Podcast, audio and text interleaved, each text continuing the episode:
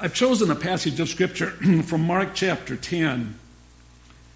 And if, if, uh, if you have your Bibles, I would just invite you to open it, not so much to follow along because it's going to be on the screen for you as you can see. But I want you to get some context for what's going on in Mark's narrative. Okay? We're going to pick up the reading at verse 46 in just a minute.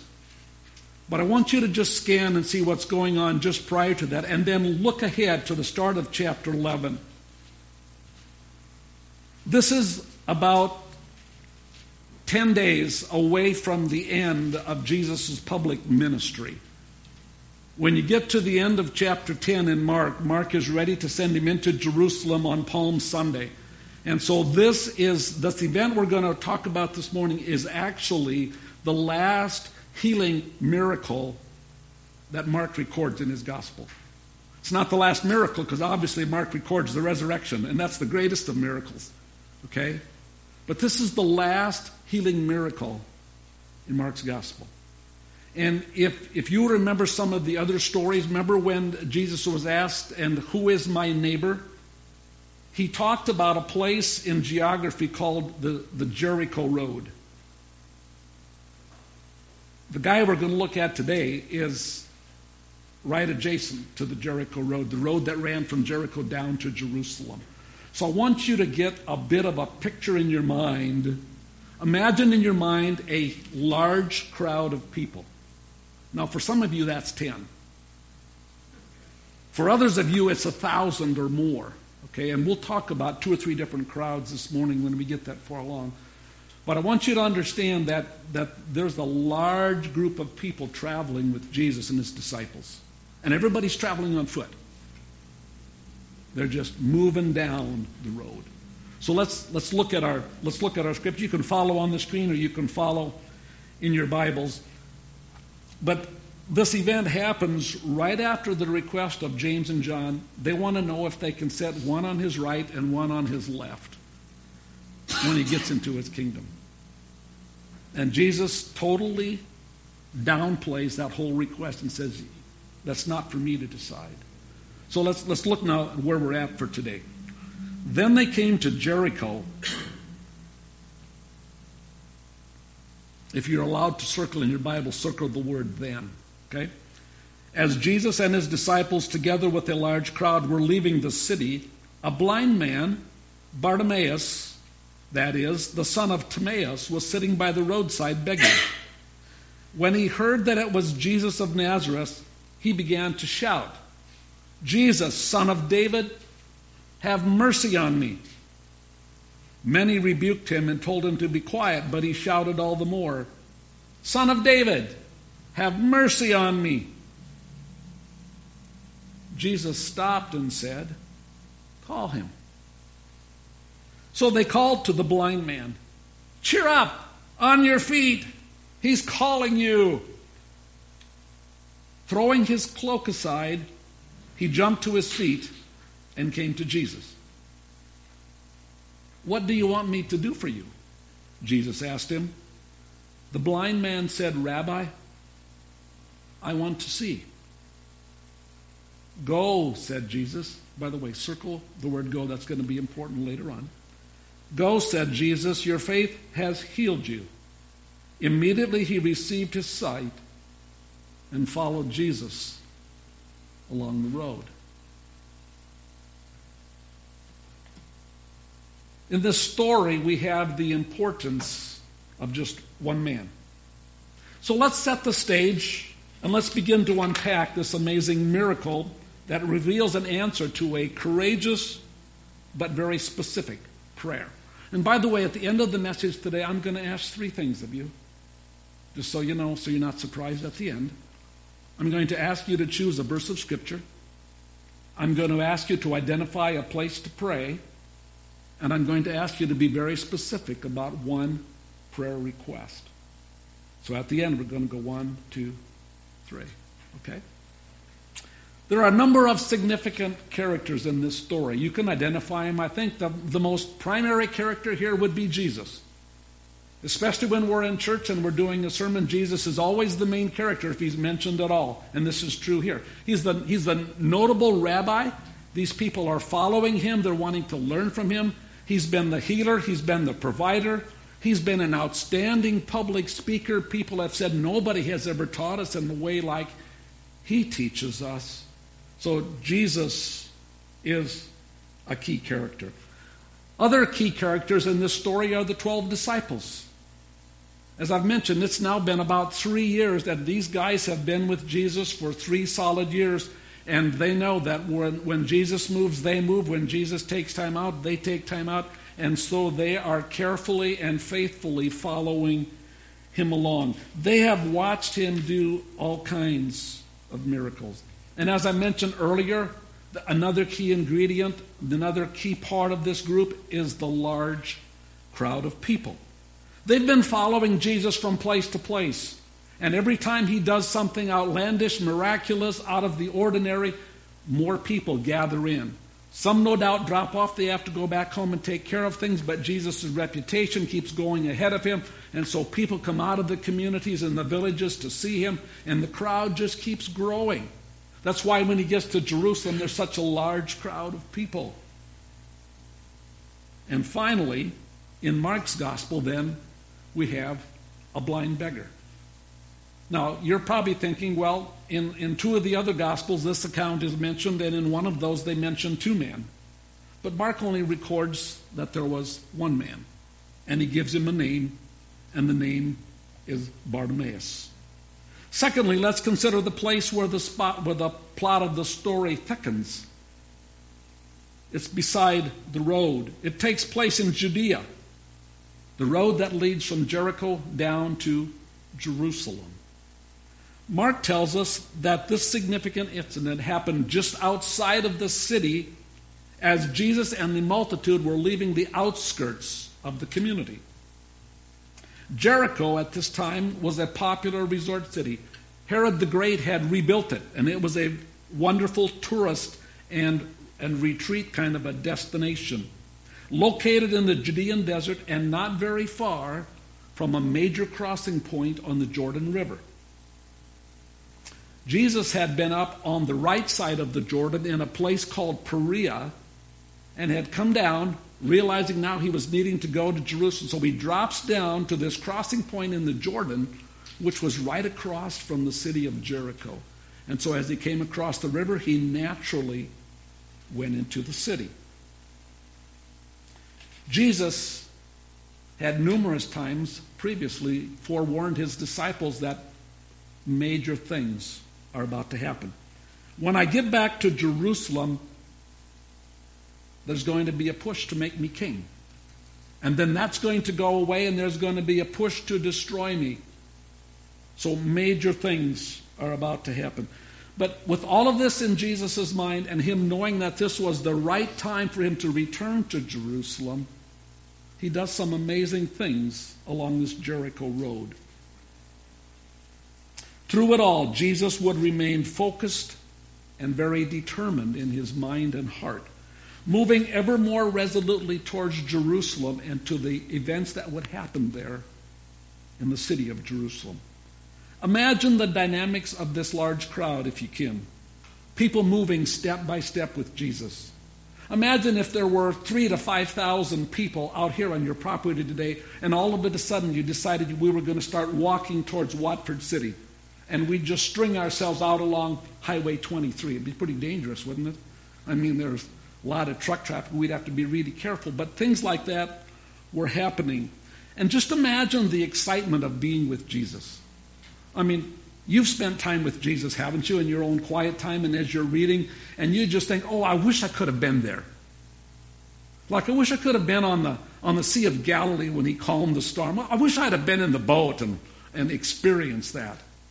Or I wish I'd have been on the mountain when, when he came down and then he fed the multitude. I wish I could have had some of those fragments in those 12 baskets full that were left over. It would have been fun to be with Jesus. And when he turned those, those religious leaders away from the, from the temple courtyard when they wanted to stone the woman caught in adultery, and Jesus just sent them away one by one. I mean, I wish I could have been there to see that forgiveness and grace go over that lady. I mean, it was fun to be with Jesus. And that's why the crowd kept growing. Think back to the last time you were in a large crowd. Picture it in your mind. Picture where you were, if you can. I'll give you a couple of illustrations. I was at my six year old granddaughter's soccer game yesterday morning on the uh, northeast corner of Rapid City. There were 20 soccer fields, and each field had two games going on with these little kids. Now, for this one six year old granddaughter, there were nine of us, excuse me, 11 of us that came to watch her. So just imagine if these, if these uh, 40 or 50 teams, if everybody had six or seven people out to watch every player, there were eight people on a team. So imagine the hundreds of people that were there. Now, the way this impacted me is when I got ready to leave, I was caught in bumper to bumper traffic. Now, that doesn't happen much in Rapid City. Okay, Rapid City's not that big. But to get from the soccer field back to my house, which was 15 miles, it took me quite a while before I could get to the interstate. In July, Rapid City has, a, has an event called Hills Alive. Some of you may have been there. It's an outdoor uh, weekend concert in, in Memorial Park, just outside by the, by the Rushmore Civic Center. And uh, one of our pastors was in charge of lining up pastors to pray. And so on Sunday night of Hills Alive, my job was to walk through the crowd and just pray for people. I wore a sign that said, you know, prayer. So if somebody wanted to, they could come up to me and tap me on the shoulder, and I'd stop and pray with them. Well, I did that with two or three people, but it was interesting just to walk through the crowd and see what some of the people were doing. Some were so engaged in the music, and some were totally disconnected. They were eating watermelon, or they were having some kind of a little lunch or whatever. Or some people were playing games. Some people were playing Yahtzee and whatever. And then, back in January of last year, I did something really foolish. I went to my eight year old grandson's wrestling match. I was over in Sioux Falls and I found out that in just a few hours he was going to wrestle in the next community south of Sioux Falls. And we get down there and there were 900 elementary age kids registered to wrestle. We got there, we got there, my son and I and my grandson got there at 5:30 in the evening.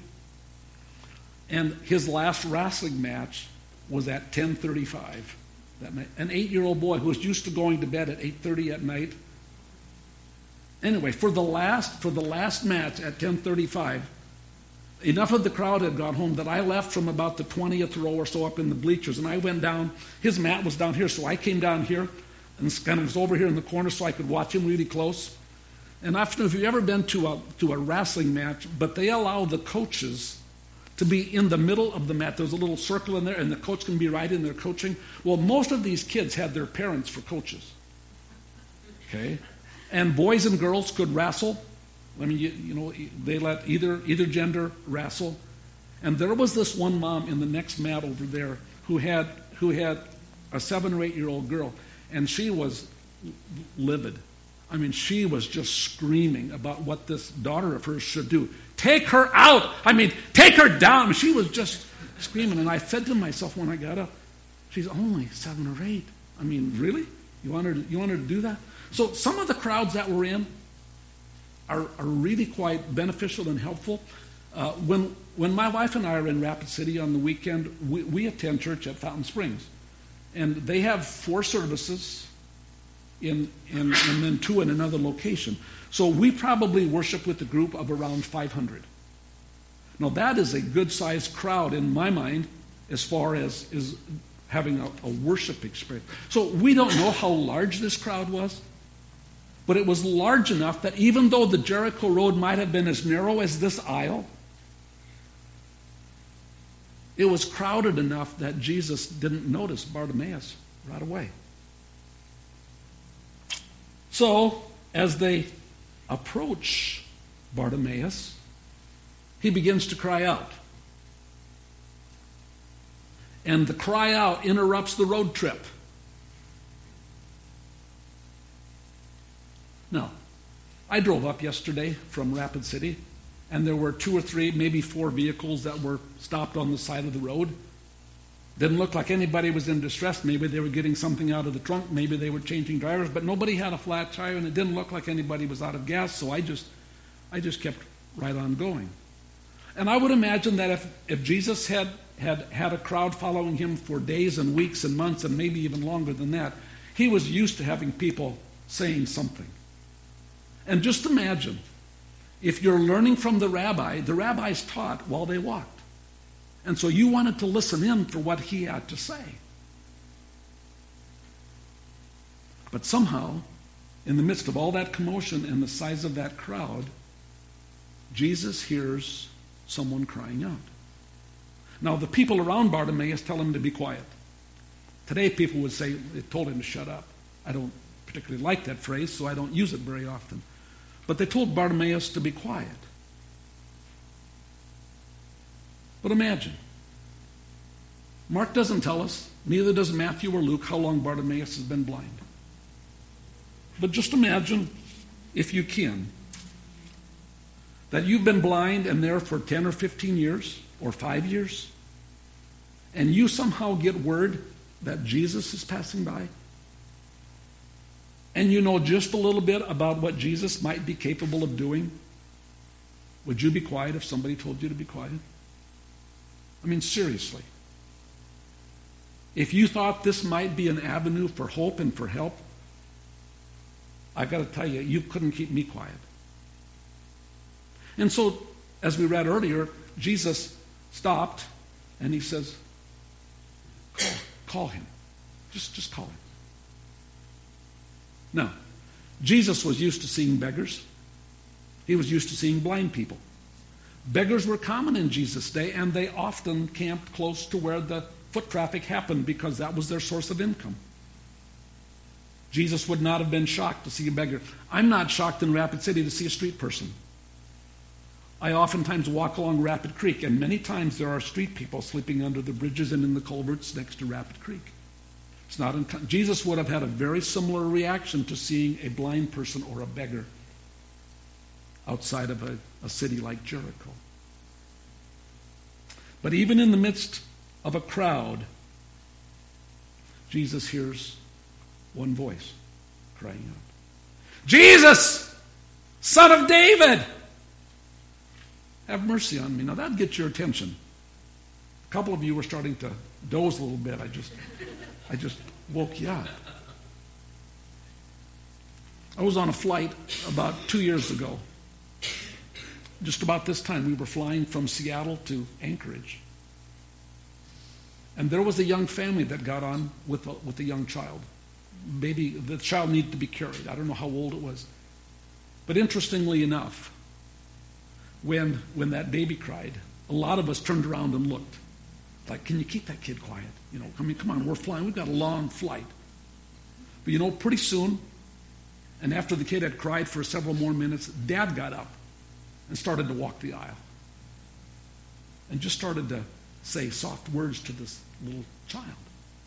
And the kid, the kid quit crying, and all of us smiled and relaxed, like, okay, somebody took care of that. Jesus hears the man, and he says, bring him here. And then those that were trying to get him to be quiet said, hey, cheer up. Cheer up. Get up. Get on your feet. He's calling for you. No, really. Once again, here's a good question for you. If Jesus was calling for you, would you have to be told to cheer up? I mean, maybe. I mean, depending on what the issue is in your life, you might not be 100% sure of what Jesus' reaction is going to be to you. We might self condemn ourselves more than Jesus ever would.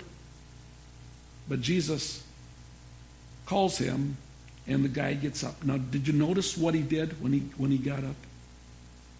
He took his coat, his cloak that he'd been using to protect himself, to keep warm, to keep the elements off, his security blanket, whatever it was, some kind of a light cloak, he took and he threw it aside. He didn't even take it with him. You know what that tells me? That Bartimaeus believed when he jumped up that he was going to be healed. I'm not going to need this old coat any longer because Jesus is going to take care of my problem.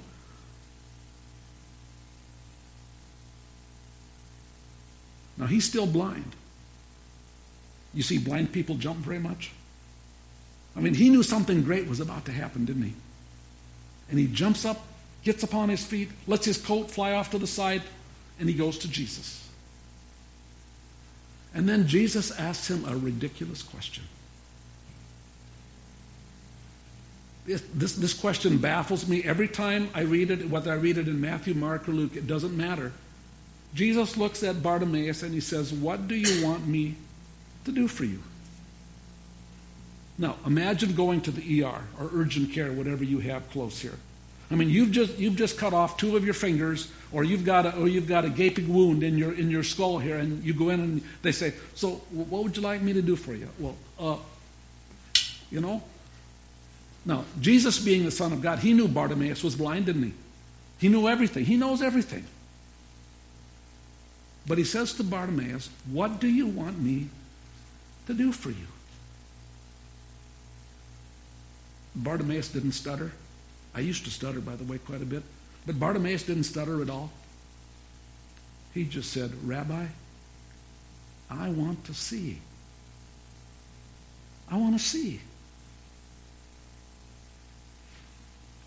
Scripture doesn't say there was any lapse of time. Bartimaeus didn't have to. Uh, can I get back to you in five minutes, Jesus? See, I don't think this whole event took more than five or ten minutes.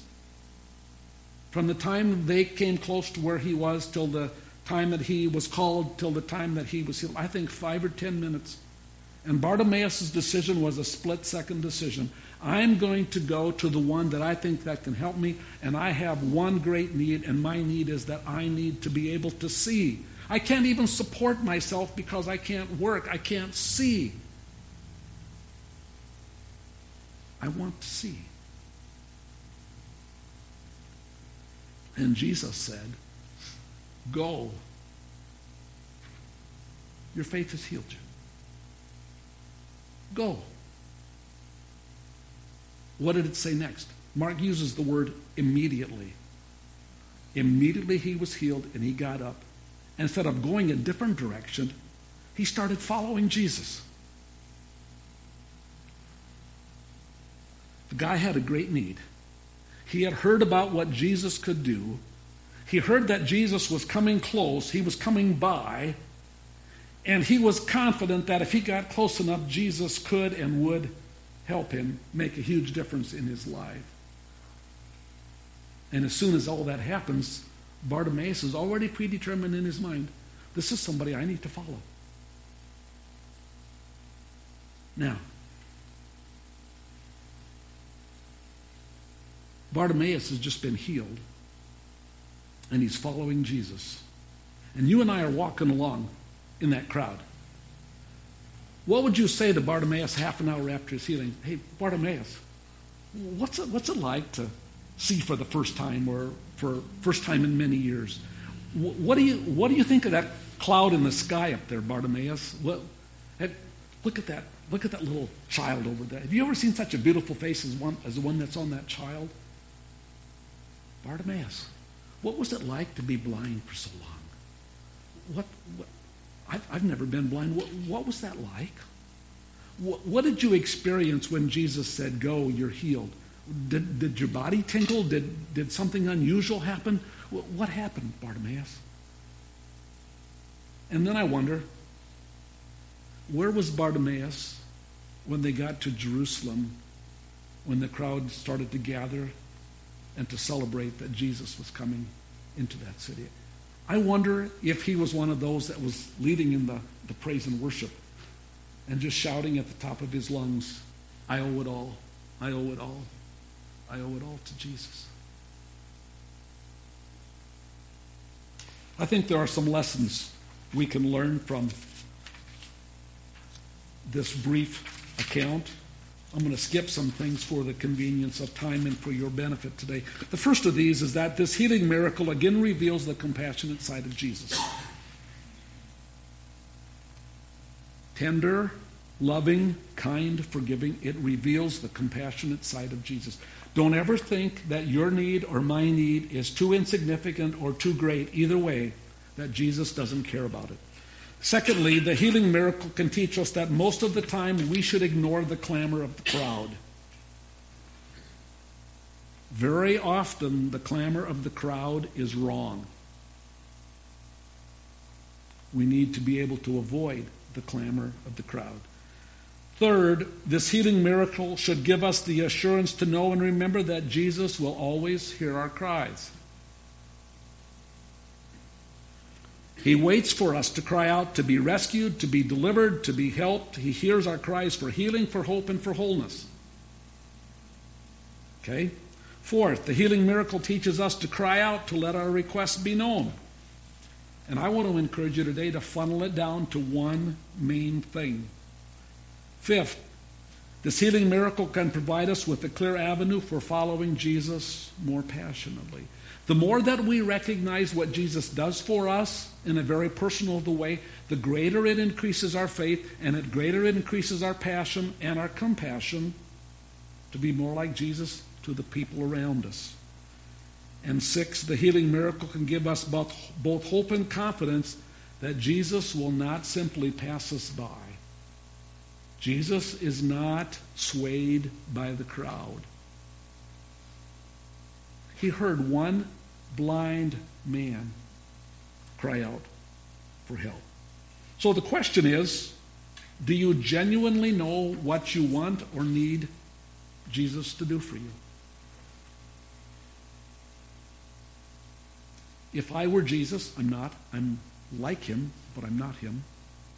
If he were standing here this morning and he were to look at you and say, Pastor Adrian, what do you want me to do for you?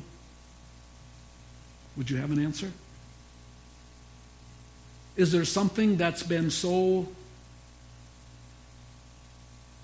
much a part of your heart and life that you really want Jesus to care for that thing? Maybe it's a person that you've been praying for for years who yet, as far as you know, is still far from God. Jesus definitely cares about that. There may be a loved one in your connection, your family, or amongst your friends that's dealing with a very serious illness, as serious as blindness. And you want, you would like very much for Jesus to do something about that. Maybe it's in your own family. Maybe you've got a strained relationship with one of your adult children or one of your teenagers or one of your siblings. And you really want Jesus to do something for a breakthrough in that relationship. I would just challenge you to make that a very specific request. In the, in the Sunday school group this morning, we talked about uh, from Romans chapter 1 about some of the things that are going on, or many of the things that are going on in our culture that are outside of, of biblical living, and to very, very carefully identify significant people that maybe can do something about some of those. People in high places with, with responsibility and authority. And just ask Jesus to redirect their thinking in their heart so that we can return to more biblical uh, morality. So, as I mentioned when I started, I'd like you to do three things for me and for you. The first one is to claim a particular verse or short passage that will command and challenge you to pray regularly. I have some. Matthew 7, 7 and 8, which says, Ask and it will be given to you. you many of you know that. The other one is Romans 8, 26. In the same way, the Spirit helps us in our weaknesses. We do not know how what we ought to pray for, but the Spirit Himself intercedes. So even when we don't know how to pray, the Spirit will intercede. Ephesians 6:18 and pray in the Spirit on all occasions with all kinds of prayers and requests with this in mind. Be alert and always keep on praying for all the saints. 1 Thessalonians 5:17 pray continually. When you're driving down the road rather than listening to Fox News or your favorite station, shut off the noise or the news and pray continually with your eyes open. Thank you.